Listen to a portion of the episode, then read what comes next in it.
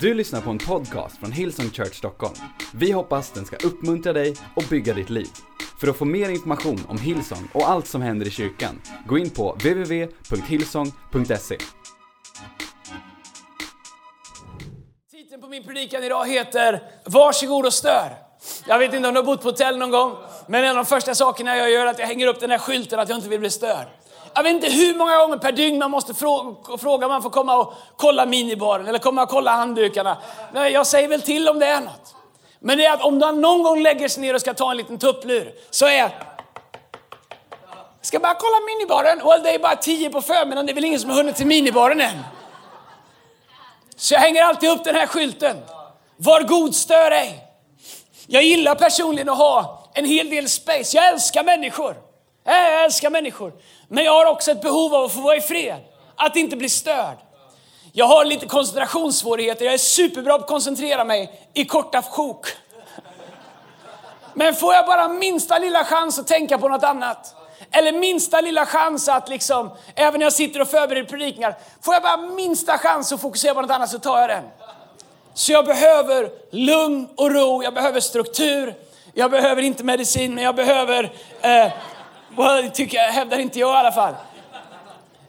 Men jag behöver få vara i fred och inte bli störd. Och du kan fråga min fru om jag måste jobba igenom någonting och bli störd. Så kan det hända att det uppstår en viss frustration. För jag vet hur lång processen är att hitta tillbaks igen. Ibland är hela den dagen körd. Du tänker, du är ju sjuk. Ja, kanske. Men så är det. I Sverige så är det det är invävt i våra DNA att eh, vi inte ska störa. Vi stör inte varann på tunnelbanan, vi stör inte varann på spårvagnen, vi stör inte varann i kön till eh, apoteket. Vi, stör, vi vet hur liksom kaosigt det blir om de här sakerna börjar ruckas, om människor utan anledning börjar prata med varann. Som att man var levande varelser och börjar kommunicera och interagera.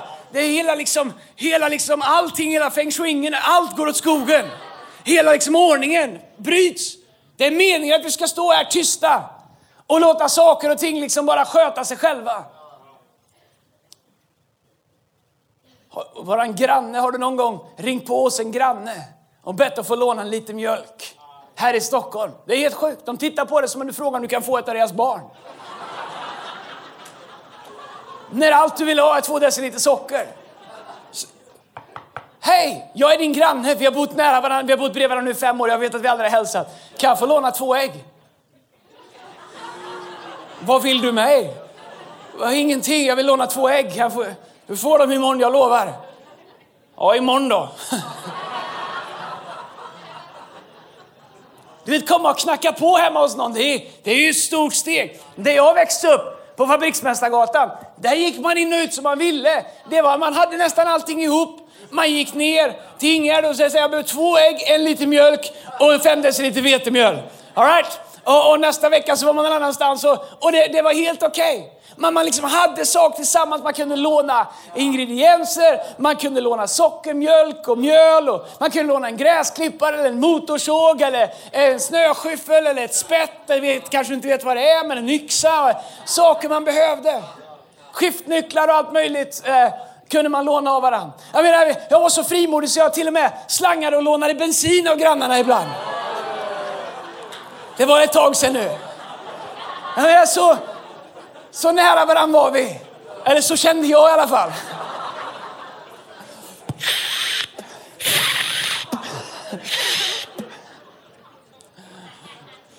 Diesel var lite enklare, smakade inte så illa. Jesus älskar att bli störd. Ändå så har vi en bild av Jesus som att han är som en Stockholmsgranne. Som att det är lite awkward att komma till honom om man inte riktigt har en bra anledning. Som att det är svårt att komma till Jesus om man verkligen inte har skäl för att göra det. Men Jesus älskar att bli störd. Det står i, i Matteus kapitel, kapitel 11, vers 28, så står det så här. Kom till mig, alla. Vilka är det? Alla de bra, de dåliga. De som har bett mycket, de som inte har bett alls, de som tror ordentligt, de som inte vet vad de tror på. Han säger kom till mig, alla ni som arbetar och är tyngda av bördor, så ska jag ge er vila. Så Jesus han gör, han gör sig helt tillgänglig för oss. Han säger kom till mig. Men lärjungarna har inte fattat någonting av det här. Lärjungarna spenderar hela sin tid med att försöka mota bort Jesus. Att ha honom exklusivt. Fariséerna är vansinniga för att Jesus väljer folket över deras exklusivitet. Fariséerna hade gjort eh, eh budskapet om, om, om Jesus, bud, eller gjort eh, lagen exklusiv till dem själva och tolka den. Och enda vägen för människor att komma i kontakt med Gud var genom dem. De hade satt upp ett hinder, en tratt som var så omöjlig för människor att komma igenom för att skapa sig själv en position, för att göra sig själv viktiga. Jesus gjorde tvärtom. Men när lärjungarna var med Jesus så fortsatte de att agera som kristna ledare hade gjort, som de, de hade sett. Nämligen att försöka göra evangelium exklusivt. Att göra evangelium svåråtkomligt. Och de är frustrerade när Jesus struntar i det och bara går rätt genom folkmassan för att prata med en människa. Och allihopa, inklusive lärjungarna, säger Jesus, du kan ju inte prata med en människa här, vi har en hel värld att förvandla. Det är lite som våra kyrkprogram ibland. Vi har inte tid att prata med en människa, för vi har så stora visioner att uppfylla. Vi har så viktiga jobb i våra team att göra. Och jag säger inte att det är antingen eller. Men Jesus är det bästa exemplet. Att om inte evangelium har tid att träffa en människa som behöver det, så är allt annat värdelöst. Så är allt annat ohållbart. Så är allt annat meningslöst. När lärjungarna gör allt för att hindra människor från att störa Jesus, så gör Jesus allt han kan för att bli störd. Därför att Jesus älskar att bli störd. När Bartolomeus ropar ut till Jesus, han är blind och han har hört att Jesus ska komma förbi. När han hör att Jesus närmar sig, när han hör folkmassan, kanske börjar han känna dammet i, i munnen, att det knastrar i tänderna. När människor kommer och rör upp dammet på, på grusgångarna där. Så tänker han, nu är bruset som starkast. Han har suttit där blind hela sitt liv och, och med ett tränat öra kan han lokalisera vart, vart saker och ting är bara genom att höra det. Och när han tänker att nu är Jesus inom hörhåll, då tar han mod till sig och skriker Messias, Davids son förbarmar över mig. Lärjungarna tänker, vad, vad är det här? Det här är ju en outcast. Vi har ju sagt att de som är handikappade, de ska hållas i periferin. Så de inte stör. De med behov, de ofärdiga, de som inte har lärt sig riktigt hur vi lovsjunger, de som inte uppför sig korrekt i kyrkan, de som råkar svära ibland, de som inte har slutat röka än, de som inte är så perfekta som vi. Vi har ju kommit överens om att vi ska ha dem lite i periferin. De får komma men inte störa. Man har förpassat alla handikappade, alla blinda blev tiggare. Förpassade till en plats i periferin. Bartolomeus han bryter hela ordningen. Hela den överenskomna liksom, ordningen som finns där. Samma ordning som vi har grann, grannar emellan. Att man går inte bara och ringer på hos vem som helst och säger du min TV funkar inte, kan jag kolla på Melodifestivalen här? Det är exakt det som sker. När Bartolomeus ropar Messias, Davids son, är att hela systemet kör ihop sig. Hela systemet säger, hej, du kan inte skrika här. Lärjungarna kommer och säger, var tyst, stör inte mästaren. Hur kan man vara med Jesus och ändå inte ha fattat det mest elementära? Men vet du vad? Ju mer jag predikar den här berättelsen, jag har gjort en miljard gånger, kanske inte en miljard, men många gånger. Ju mer jag predikar den, ju mer inser jag att jag är lärjungarna. Ju mer inser jag att vi i kyrkan, vi är lärjungarna. Vi gillar inte när det störs. Vi gillar inte ens när mötet inte är som det brukar vara. Vi gillar inte ens när det är någonting vi inte fullt ut första gången förstår. Vi vill ha det som vi har sagt att vi ska ha det. Vi vill göra som vi har gjort det. Allting har en förmåga att bli religion. Även den vårt nya sätt att driva kyrka, det är inte så nytt, men, men du vet det här med att människor är välkomna, den passionerade lovsången. Vet du vad, jag kommer in i våra campusar. Och ibland så tänker jag på människor, jag säger, jag här uppe, och nu tänker jag inte på någon här idag, eh, utan jag tänker på någon i Göteborg, okej? Okay? Eller i city. Jag tänker människor, jag vet när de fick möta Jesus, jag vet hur passionerade de var. Ibland ser dem i lovsången stå och vänta på att lovsången ska ta slut. Så tänker jag, det där är jag också. Jag glömmer också bort. Jag skapar mig också en ordning som jag inte vill bli störd i. Jag vet också att om vi är på fjärde lovsången då är det här snart slut. Det är inte lönt att börja nu om jag inte har gjort det innan. Vi lär oss att agera i alla outtalade sätt att finnas. Vi lär oss hur vi ska agera med vår kristendom på jobbet så att vi inte måste vara engagerad i någon annan människas liv. För om vi skulle släppa fram evangelium så vet vi att det skulle kräva att om våran arbetskamrat säger vi har det inte bra, så är det upp till mig. Så är det evangeliets plikt som jag bär att säga, vet du vad? Jag kan hjälpa dig. Ni kan få komma hem och vara hos oss. Ni kan sitta i våran soffa, äta middag vid vårat köksbord. Men vi vet att om vi verkligen skulle släppa fram evangelium så skulle våran ordning bli störd. Vi är lärjungarna. Eller vi har så lätt för att vara lärjungarna. Som säger stör inte mig. Stör inte min ordning. Låt mig bara komma på söndag och göra min grej. Be mig inte vara med i team. Måste vi ha kollekt? Det var ett himla tjat om Kingdom Builders. Så länge jag säger till Bartimeus, Bartimeus du måste vara tyst. Bartimeus, jag älskar honom. Han, han, han, struntar, han ser inte vem Petrus är, han vet inte vem det är. Så han ställer sig upp, han är garanterat, han tar några steg längre fram, puttar undan Petrus och ropar ännu högre. Messias, Davids son, förbarmar över mig. Han har inget att förlora. Jesus pausar i steget. Som en stående fågelhund som ställer sig framför en fasan om du har sett den en gång. Med ena foten upp i luften. Pausar Jesus. Det är min tolkning. Och han säger,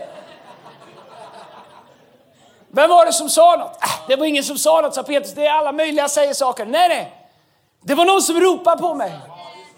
Så vände sig Jesus till Bartolomeus och säger, vad vill du att jag ska göra? Och medan han står där och har en konversation med Bartolomeus står lärjungar och väntar. Skaran står och väntar. Fariseerna, alla får stå och vänta på att Jesus nödvändigtvis ska prata med Bartolomeus. Love people so radically, they wonder why. Älskar människor så radikalt att de undrar varför. Jesus han vill bli störd. Han vill bli störd av Bartolomeus. Han vill bli störd av kvinnan som kommer krypande på marken för att ta i hans hörntofs.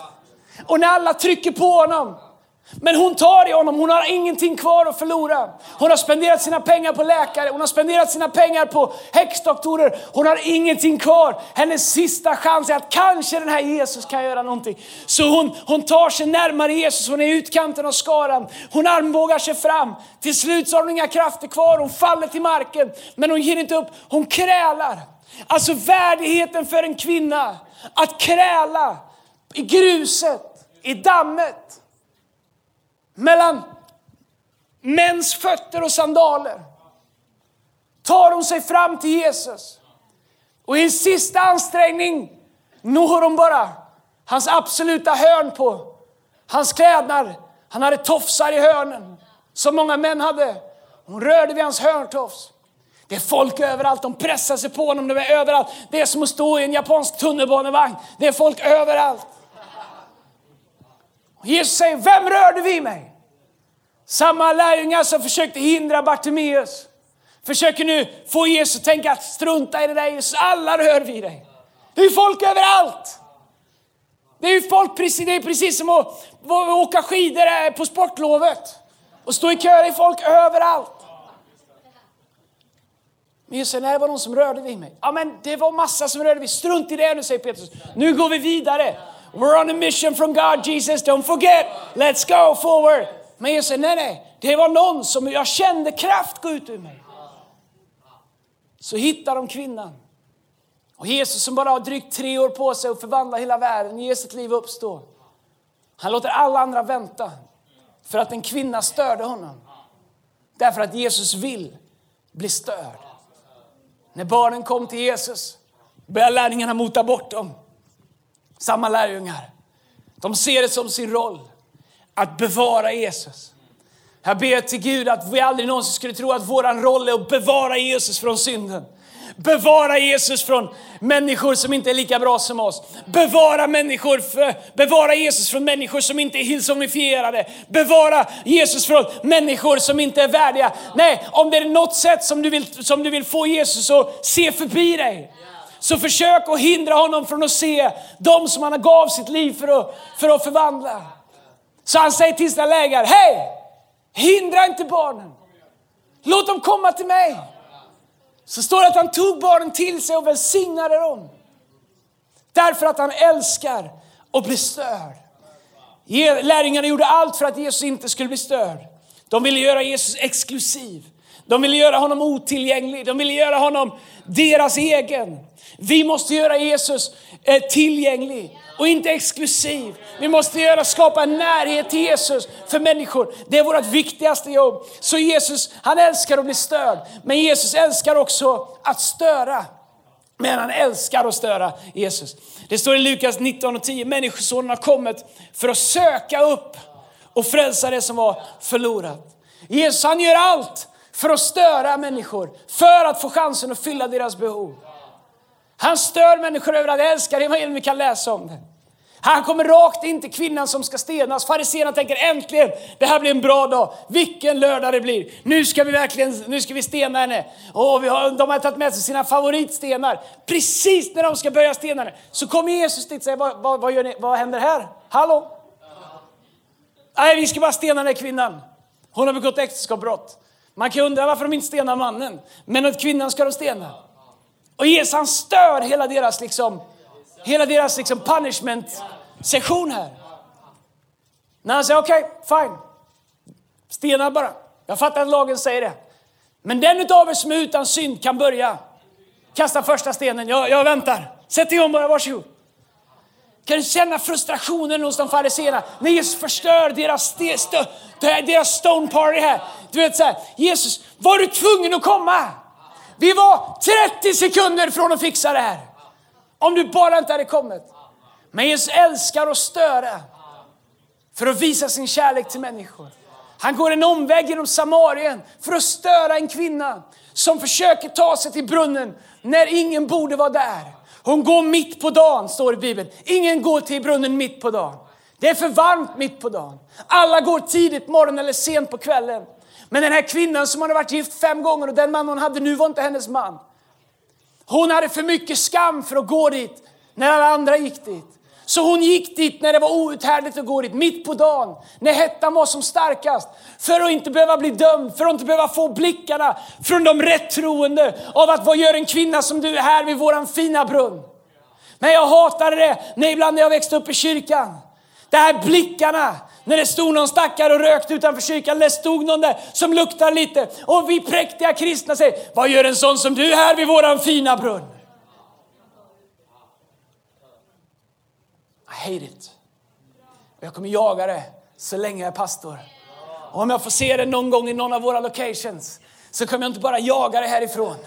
Eller jag, vi spelar in det, jag kan inte säga vad jag kommer göra men jag hatar den fariseiska självrättfärdiga spiriten. Vet du vad?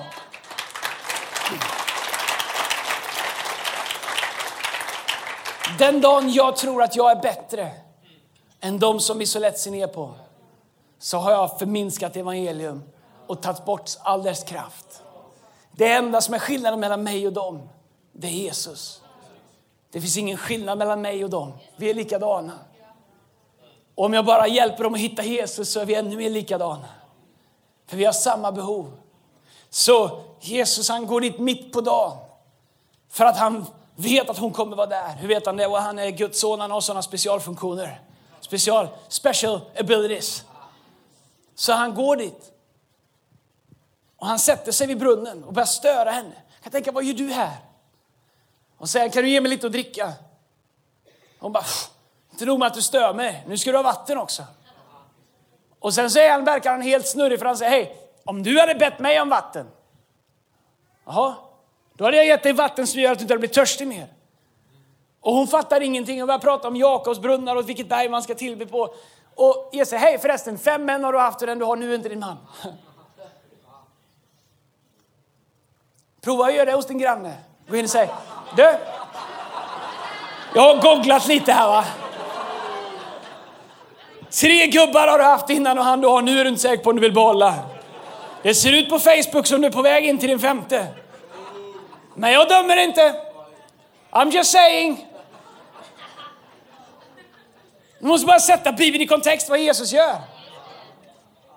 Men vet du hur det slutar? Det slutar med att hon springer därifrån in till byn och säger kom och se han som har berättat för mig vem jag verkligen är. Han förvandlar henne från en outcast till en evangelist genom ett enda möte. Därför att Jesus älskar att störa. Och när han lämnar jorden sa han att vi ska göra samma sak som han har gjort. Vad är det? Nämligen störa lite grann. Älska lite grann. Komma in under skinnet lite grann. Bill Hybels han, sa, han berättade att han under flera månader gick ut och slängde skräp samtidigt som sin granne. Han visste ungefär vilken tid på kvällen hans granne gick ut med soporna. Och han stod i fönstret och väntade med sin soppåse. Ibland fick han stå över en timme på att grannen skulle komma och alltid råkade han komma samtidigt. Och över tid så formades en konversation som ledde till att hans granne följde med till kyrkan. Det tog 15 år tror jag, 15 eller 17 år för honom att komma till ett julmöte för första gången, vårat This Christmas. 15 år. Därför att evangelium älskar att störa människor. Inte döma, inte peka ut, men att störa människor. Med kärlek, med upprättelse.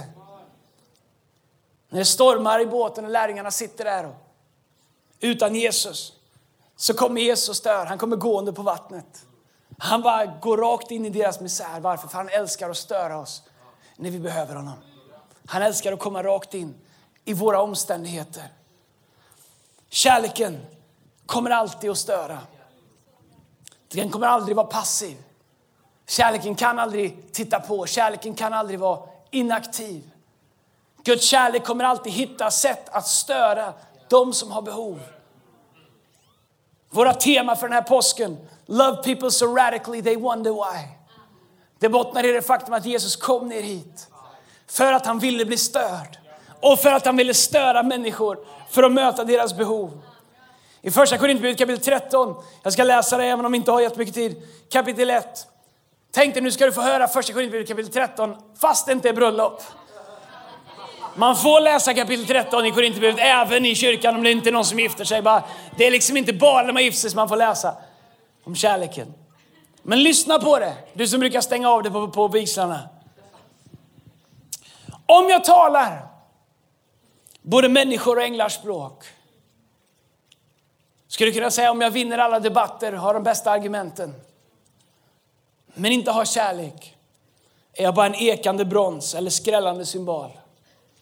Om jag har profetisk gåva, hon vet alla hemligheter och har all kunskap. Om du är en sån som kan gå upp och ta mikrofonen och göra saker så att människor känner wow, han har med Gud att göra eller hon har med Gud att göra.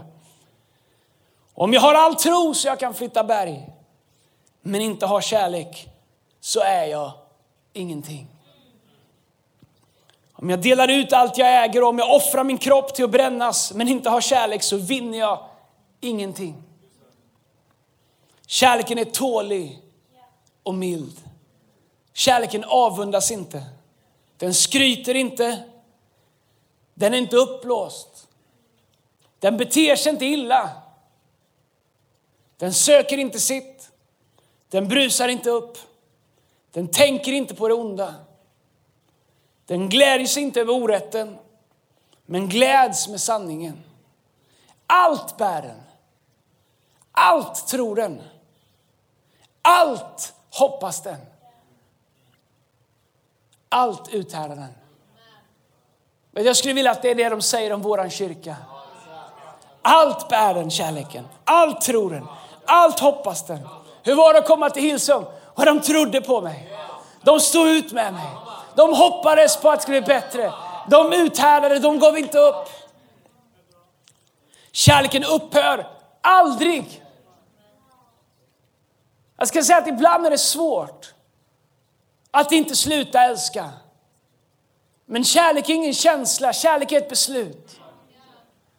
Kärlek är ett, ett, resultat, en respons på det som vi låter Gud göra i våra liv. Det innebär att det finns ingenting som någon människa kan göra som gör att jag har skäl nog att sluta älska om jag har förstått med vilken kärlek Kristus älskade mig och hur oförtjänt jag var av den kärleken. Kärleken upphör aldrig, men profetiorna ska försvinna. Tungomålen ska tystna och kunskapen försvinna. Vi förstår bara till en del och profet, profeterna till en del. Men när det fullkomliga kommer ska det som är till en del försvinna. När jag var barn talade jag som ett barn, tänkte som ett barn, förstod som ett barn. Men sedan jag har blivit vuxen har jag lagt bort det barnsliga.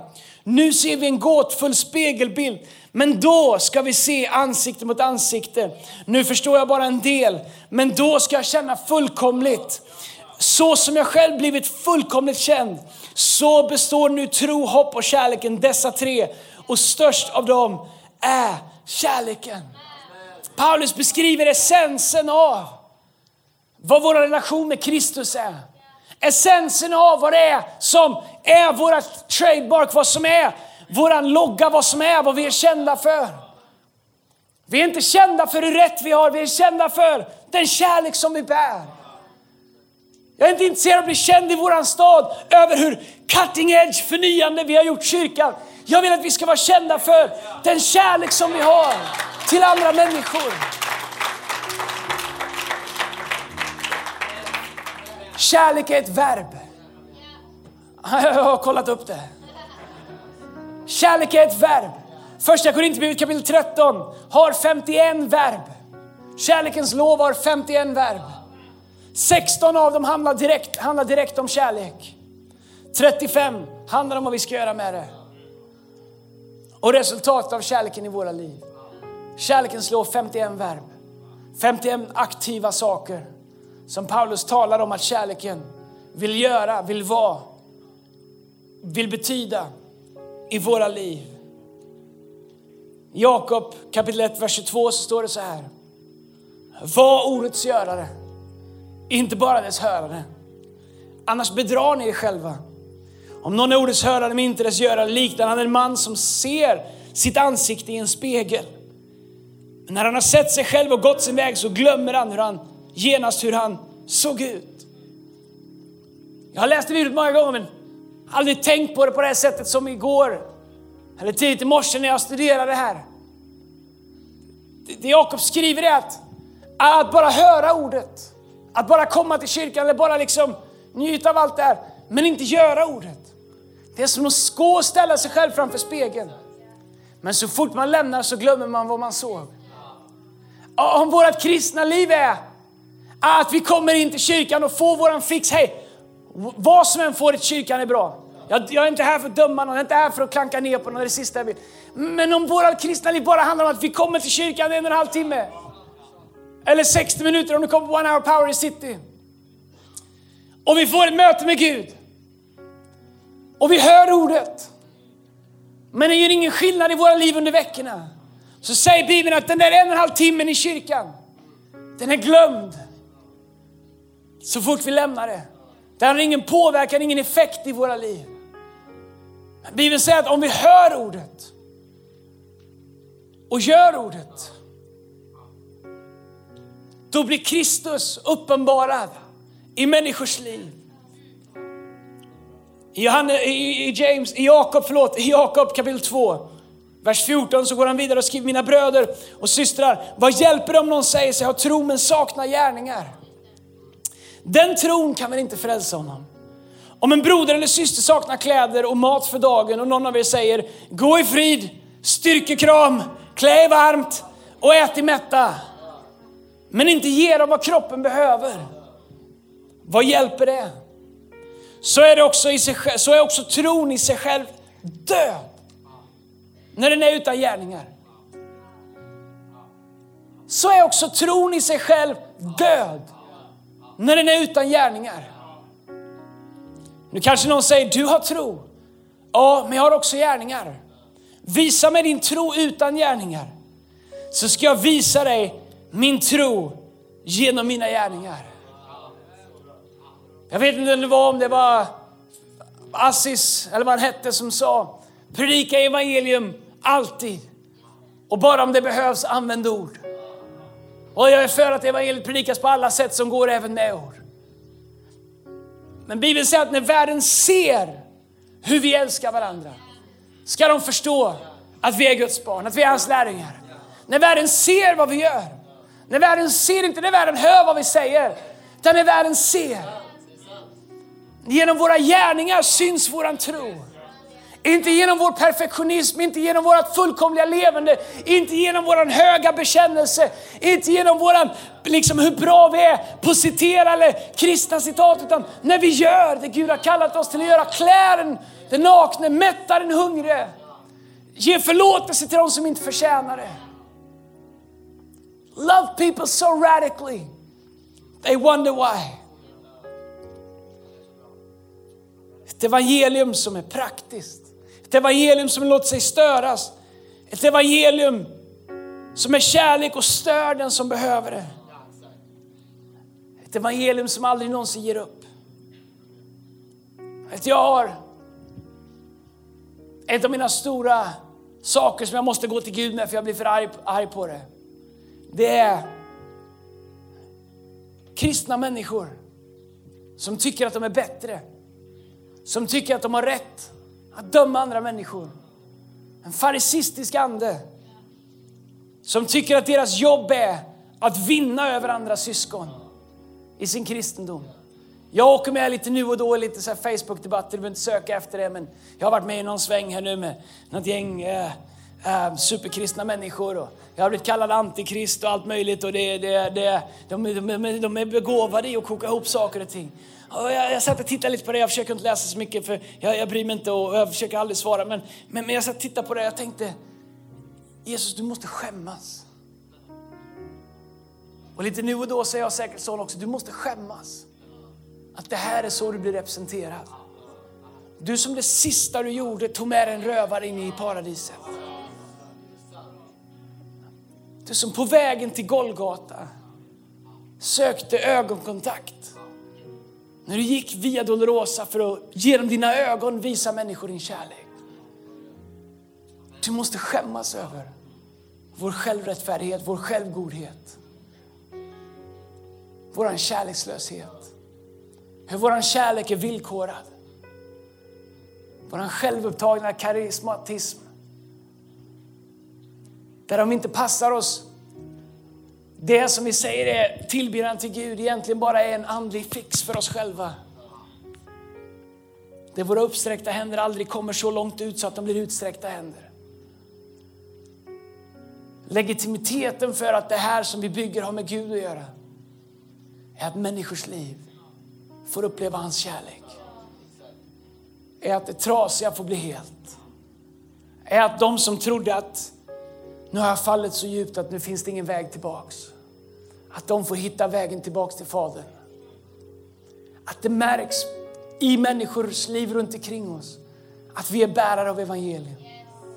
Att vi kan leva med vår egen brist men samtidigt frimodigt bära ett fullkomligt evangelium. Att vi inte låter djävulen döma oss i vår brist, ge oss så mycket självförakt att vi inte vågar presentera evangelium.